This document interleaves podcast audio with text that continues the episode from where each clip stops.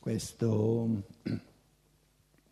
questa visione del karma eh, presuppone naturalmente l'altra eh, categoria, l'altra realtà, eh, che eh, se è vero e corrisponde alla mia dignità di essere umano, che tutto ciò che io sono addirittura l'ho costruito io, sono il risultato di ciò che ho fatto di me, di come mi sono trattato in un lungo passato, so, io so di non essermi costruito soltanto nell'arco di questa vita. Come, come ho mai potuto? Sono nato, la coscienza ancora non c'era, la memoria ritorna indietro soltanto fino al terzo, eh, al secondo, al terzo, al quarto anno. Quindi, quindi se qualcuno mi dice e se mi convinco che tutto ciò che sono, poi per di più tutto ciò che mi capita, alla base c'è la mia volontà, alla base c'è la mia libertà,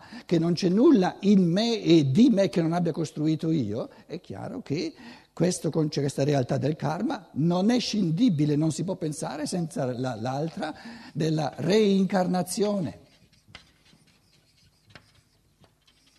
Queste due realtà vanno insieme. O tutte e due o nessuna delle due.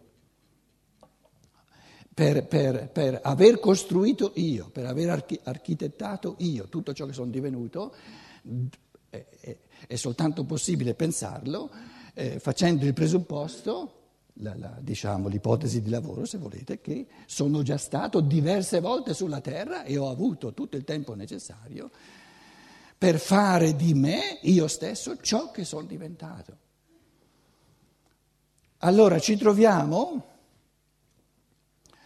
di fronte a una, come dire, nel trapasso culturale occidentale immane tra una cultura di copernicanesimo, se vogliamo, di scienza naturale, di tecnica, che per, per conquistare, per scandagliare in fatto di scienza e conquistare, soggiogare in fatto di tecnica il mondo materiale, ha dovuto per natura far insorgere una cultura di enorme superficialità.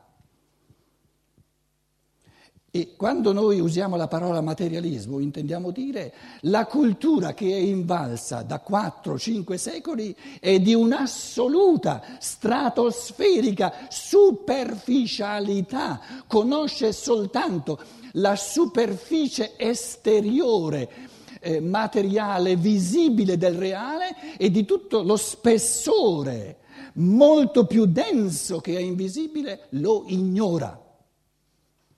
E questo causa, deve causare tutte le paure, tutte le depressioni, tutte le aggressività, tutto lo scannarsi a vicenda che viviamo con un, un, un infinito dolore, un'infinita sofferenza, per cui eh, uno si chiede, ma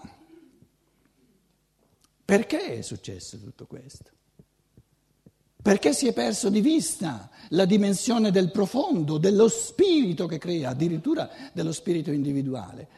E vi dicevo, eh, era necessario che le cose andassero così perché se non si fosse perso di vista culturalmente la realtà dello spirito, che addirittura, vi dicevo, la religione si è inabissata in questa superficialità, anzi, no, è andata in superficie, no, ha perso di vista lei stessa lo spirito, parla di un'anima che è una larva di realtà, ma neanche una realtà, no? Prima si parlava dell'essere umano, in tempi antichi, composto di corpo, anima e spirito, e lo spirito è la realtà, corpo e anima l'uomo ce l'ha, l'anima comincia con, il, con l'inizio della vita, sparisce alla, alla fine della vita, ma l'uomo resta, prima di nascere e dopo la morte, uno spirito eterno.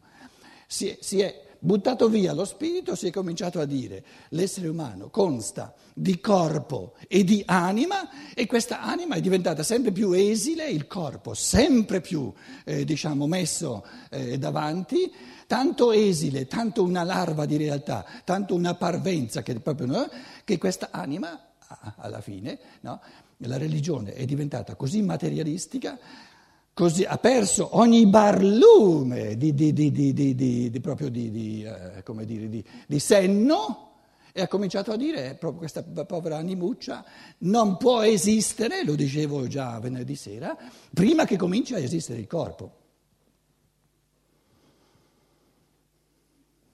Quindi la religione stessa eh, ha accompagnato l'umanità in, questa, in questo abisso del materialismo e ha perso di vista.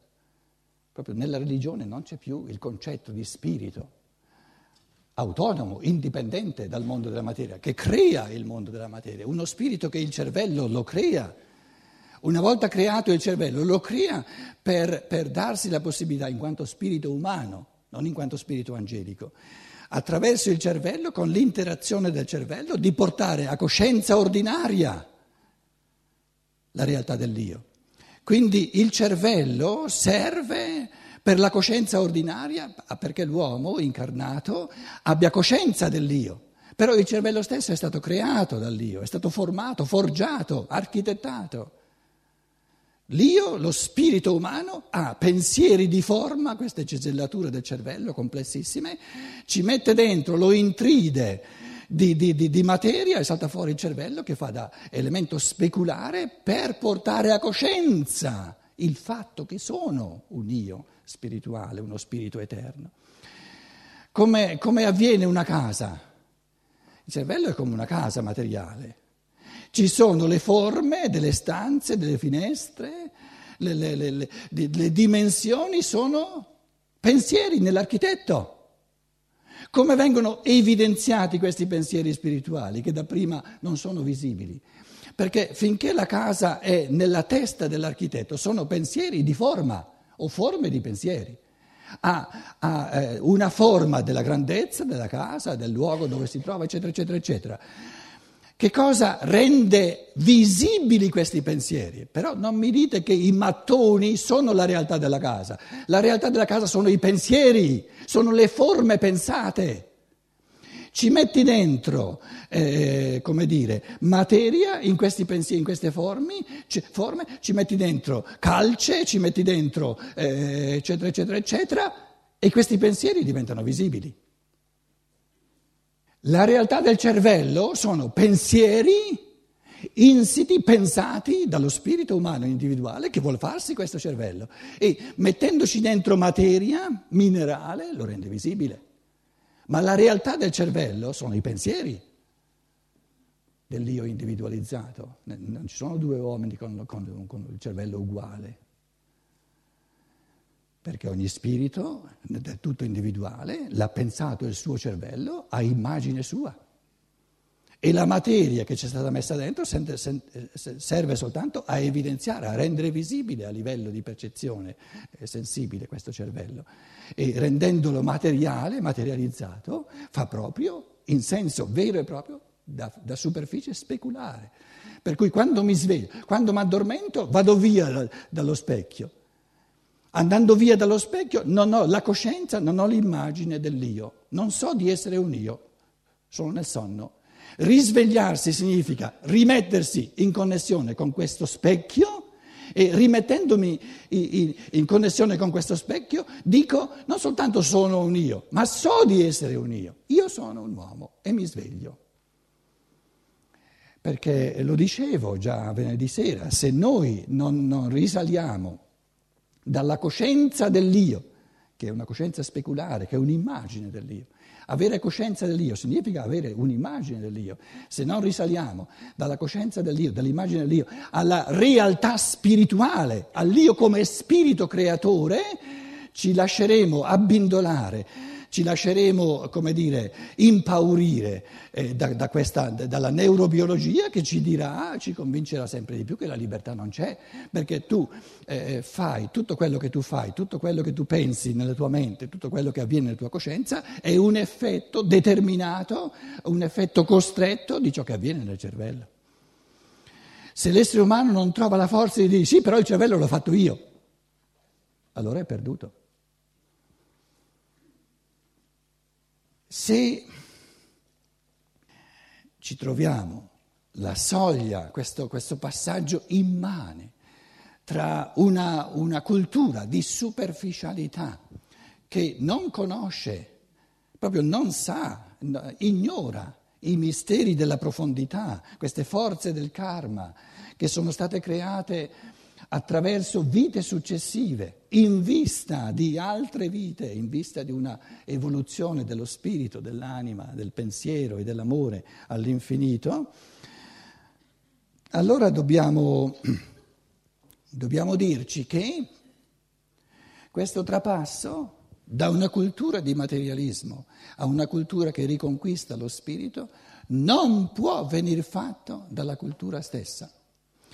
È importante che l'individuo capisca e accetti che la cultura stabilita, la cultura di potere, la cultura invalsa, la cultura che, che, che ti schiaccia con i suoi giornali, con la radio, con la televisione, con, con questa superficialità che, che ormai ci sta portando via tutto, l'individuo deve capire questa cultura, il compito di questa cultura è di essere la controforza.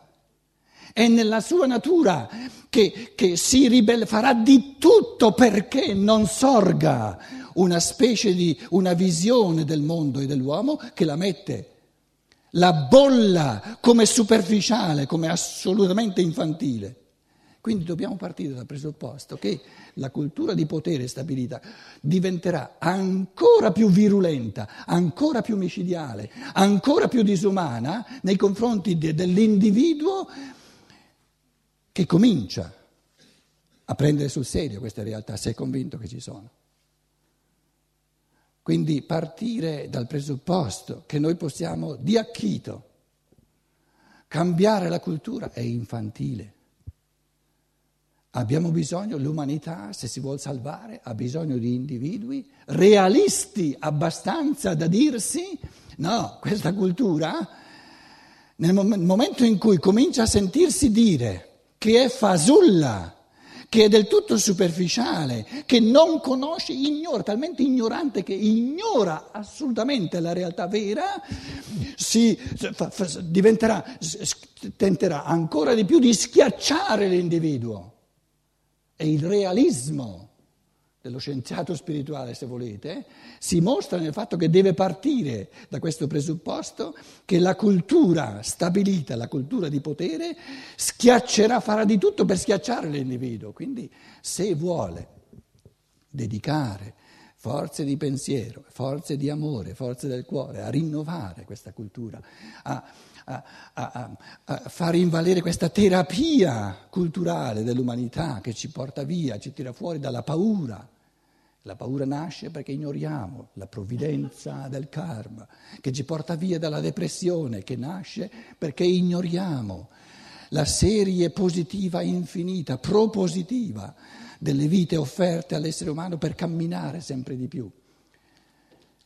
Deve dirsi che se lui vuol, vuol fare i primi passi per conquistarsi prima in chiave di conoscenza, la conoscenza della realtà che è ignorata dalla cultura, per poi addirittura, e quello va molto più lentamente, capire le cose, convincersi va molto più veloce che non vivere secondo queste convinzioni. Se capisce che già l'esprimere certi pensieri è una sfida tale alla cultura, che la cultura farà di tutto per ostracizzarlo, se poi addirittura capisce che farne vita, trasfondere, trasformarli in vita richiede tempi ancora maggiori, allora capisce. E vi sto dicendo, abbiamo bisogno urgentissimo di questi individui che non si può porre le basi nella propria vita, nel proprio pensare e nel proprio vivere di una cultura nuova senza realisticamente accettare un minimo di solitudine, un minimo di, anche diciamo di, di incomprensione da parte degli altri. Però questa solitudine la si può accettare come eh, diciamo in... Eh, in chiave di amore, se mi permettete questa parola un po' sentimentale, ormai inflazionata, però ha il suo significato anche giusto, profondo, no? In fondo, se volete, eh, di nuovo non in chiave sentimentale, ma in chiave seria, moralmente seria, è quello che ha fatto colui che duemila anni fa ha pagato con la sua morte, con la sua vita, diciamo, l'inaugurazione della seconda era dell'evoluzione umana, che è quella del risalire dal, dall'abisso del materialismo. Ha detto lui stesso: sono venuto alla penultima ora, perché l'ultima ora è avvenuta dopo di lui, i duemila anni dopo di lui. Se fosse venuto nell'ultima ora, se fosse venuto al punto infimo dell'oscuramento, del materialismo, della coscienza umana, se fosse venuto oggi, nessuno si sarebbe accorto della sua venuta. Quindi è nella saggezza della conduzione delle sorti dell'umanità che questo, questo impulso a risalire, che però viene offerto all'individuo, non alla massa, venisse presentato eh, nella penultima ora, all'undicesima ora, in modo che ci fossero ancora un paio di persone capaci di coglierlo, e in chiave di tradizione, un paio di testi bastano, eh, tramandare questo, questo fenomeno di svolta immane.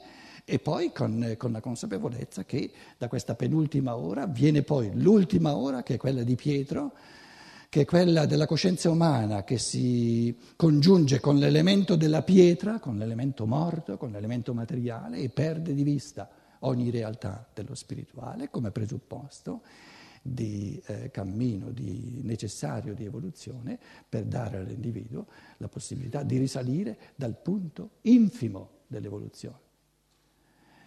Se qualcuno dicesse: ma non siamo ancora al punto infimo dell'evoluzione, aspettiamo ancora un po', aspettiamo che vada ancora un pochino più in giù, io direi eh, ci sono due categorie, due aspetti che ci fanno capire quando si è toccato il fondo. Uno è quello intellettivo, il fondo dell'intelletto si tocca, il punto fondo, quando si ignora, non si conosce più la realtà dello spirito. E il secondo, quello morale, è quando la vita, non soltanto un ateismo se volete di, di, di, di intellettualità, quando la vita stessa, è, è, è, diciamo, quando si vive come se lo spirito non esistesse. Una volta che ci sono tutte e due queste dimensioni, del punto ultimo della caduta della coscienza e della caduta della morale, in base alla fenomenologia, senza fare, diciamo, ehm, senza fare eh, teorie, eh, l'essere umano, stando alla fenomenologia della cultura in cui vive, può dirsi: dati questi due fattori che, che, mi, che mi è dato di, di appurare in un modo macrocosmico, in un modo assoluto, che la coscienza, il pensare, non soltanto ignora lo spirituale, ma addirittura lo nega. E poi la vita, il quotidiano, il sociale, il modo di, il modo di vivere gli uni con gli altri, il modo di far medicina, considera dell'uomo soltanto la materia, e il mangiare, il bere, eccetera, sono diventate la cosa più importante. Una volta che ho questi due eh, a livello macrocosmico assolutizzati, diciamo, l'ignoranza o la, la, la negazione dello spirituale in campo di conoscenza, e il vivere come se, come se l'essere umano fo, con, con, con, fosse fatto solo di materia, la mia mente mi dice che più in basso, prendetela non moralmente, non, non come moral, moraleggiamento, eh, la categoria del basso, ma insomma peggio di così non può andare. Oppure dica qualcuno che cosa c'è ancora di ancora peggio. E la mente, che pensa in un modo sincero, dice no, no. Adesso o, si risa- o l'individuo, e soltanto l'individuo può risalire, oppure non c'è un andare ancora più in fondo, c'è un, un, un, un sorbirsi, c'è un, un, un crescente, eh, come dire, dolore, un crescente sofferenza sotto eh, questa duplice eh, matrice culturale dell'ignorare lo spirito e del vivere come se non ci fosse. Un esempio di questo, questo gigante, per quanto mi riguarda, gigante eh, eh, della cultura moderna, perché per quanto io eh, ne sappia, è l'unico che a questi livelli così fondamentali ha articolato questo trapasso da una cultura, diciamo, di superficialità, da una cultura di materialismo a una cultura tutta da fare, fondata sulle realtà della reincarnazione e del karma. Questo gigante che si chiama Rudolf Steiner porta, per esempio, in certe conferenze dove esprime questo mistero e dove dice che l'individuo deve realisticamente fare i conti col fatto che la cultura invalsa deve opporsi al fatto di essere messa in questione in tutto e per tutto. E porta come esempio il rapporto che c'è tra lavoro e salario. La prima volta che l'ho letto dicevo, ma, ma guarda, questo, questo scienziato spirituale tira fuori delle cose così grosse, così grandi, adesso le, le verifica, le, le, le rende concrete con questo esempio che sembrerebbe politico, sembrerebbe di, di sindacato, sembrerebbe di... E cosa ti dice? Cerco di esprimere con parole mie, poi ognuno di voi eh, ne fa quello che vuole. Dice, una cultura, ed è la nostra, dove è scontato, eh, sembra normale che si lavora per guadagnare il proprio soldo, è una cultura da teste del tutto bacate, da matti,